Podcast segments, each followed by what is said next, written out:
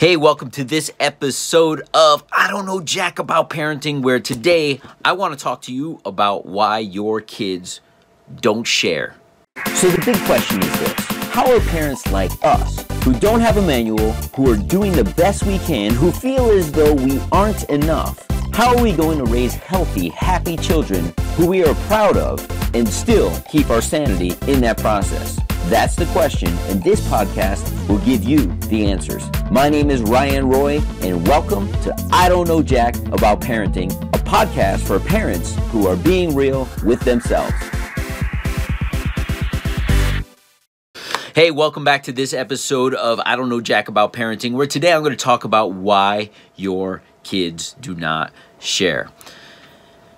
And I don't know why this just came into my mind, but uh, a, a couple years ago, uh, and maybe it's because you, all of you know that I, I have a seven year old, I have a one year old. It's at a point where my one year old and my seven year old, right, he wants to play with his brother's older toys, but the brother wants to play with some of his younger toys as he's rediscovering uh, some of the things that he doesn't really remember. Like, oh, this toy is cool. I'm like, it used to be yours.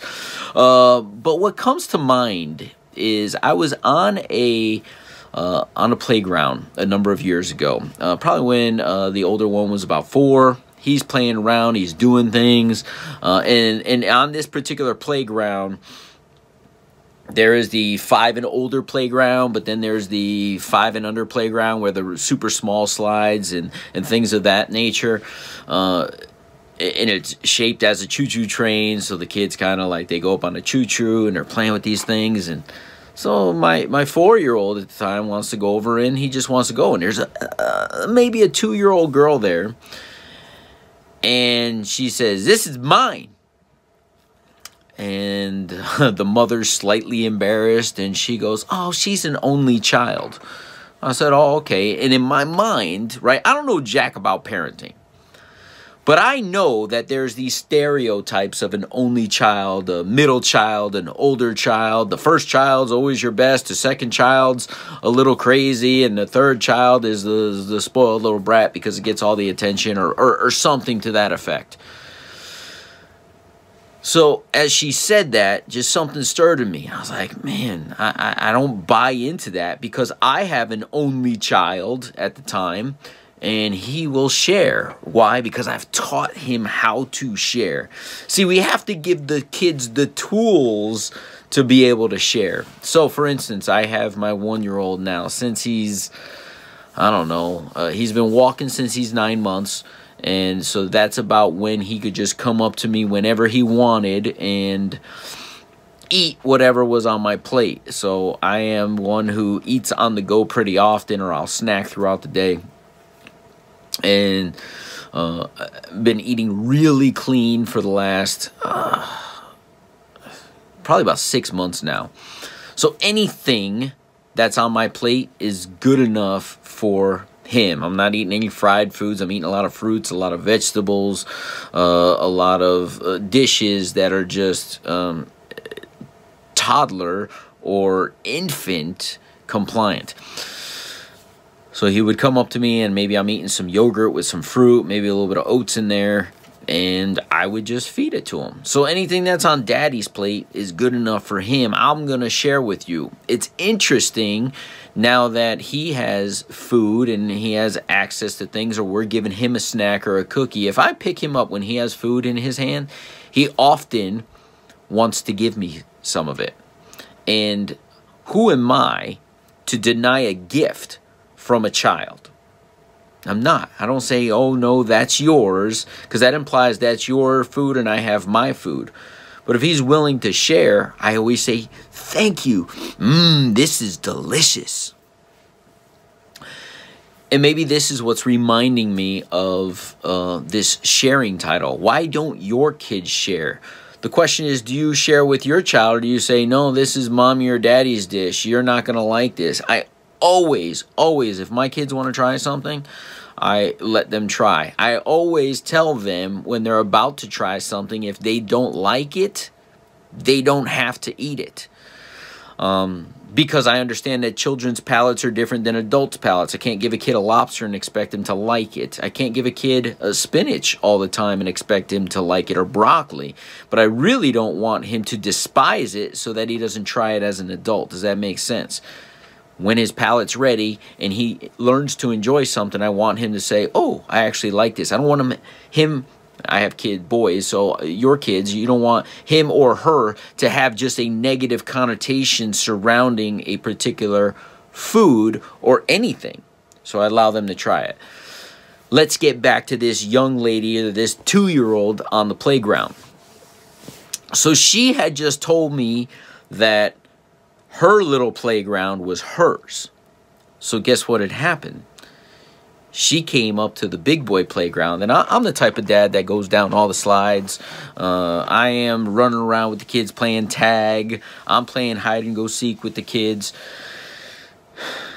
See, I don't know jack about parenting, but I know something about just people in general. People like people who have good energy, right? So these kids, if I'm playing with them, they're like, well, he's just a big kid. Let's play. So I'm up on top of the slide and that little girl happens to be on the slide and she she looks at me and I said this is mine this is my playground and she like looks. And she she has this stunned look on her face for those of you who are not watching on YouTube.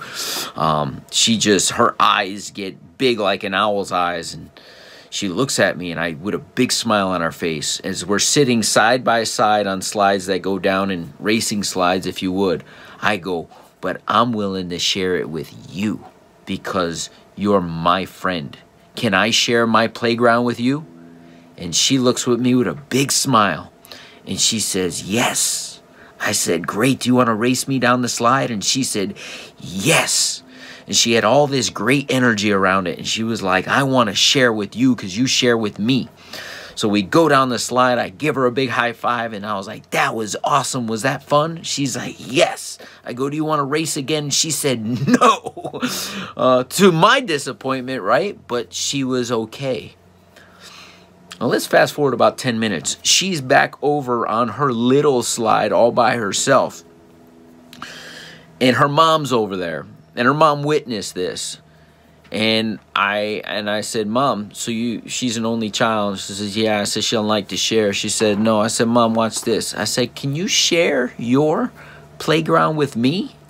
And with the big, huge, beautiful owl eyes that she had, she said, "Yes," because I shared with her. See, these are learnable skills. But if a child hears a parent or a sibling or just other people saying, "No, those are not your to- these are your toys, these are my toys. You can't play with them." Guess what happens? They start hearing, "Well, you can't play with mine. These are mine. This is mine." They learn the word mine from the parent. And then here's the part in this particular instance that I find fascinating.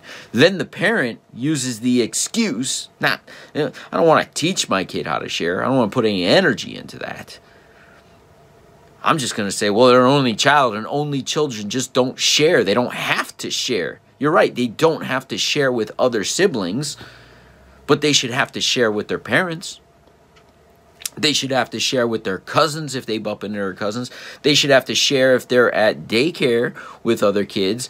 When when they get old enough to say the word mine or no, they should also learn the, the words yes and share. So it's whatever they're taught is why is is their behavior not because they're an only child and it defaults to them learning the word mine and selfishness. Do you want to be the dad you wish you had? If so, go get my free book, Be the Dad You Wish You Had, at BeTheDadYouWishYouHad.com. Inside, you'll find my most effective 40 tips to quickly and easily transform yourself into the ideal dad. Go to BeTheDadYouWishYouHad.com now and get it while it's free.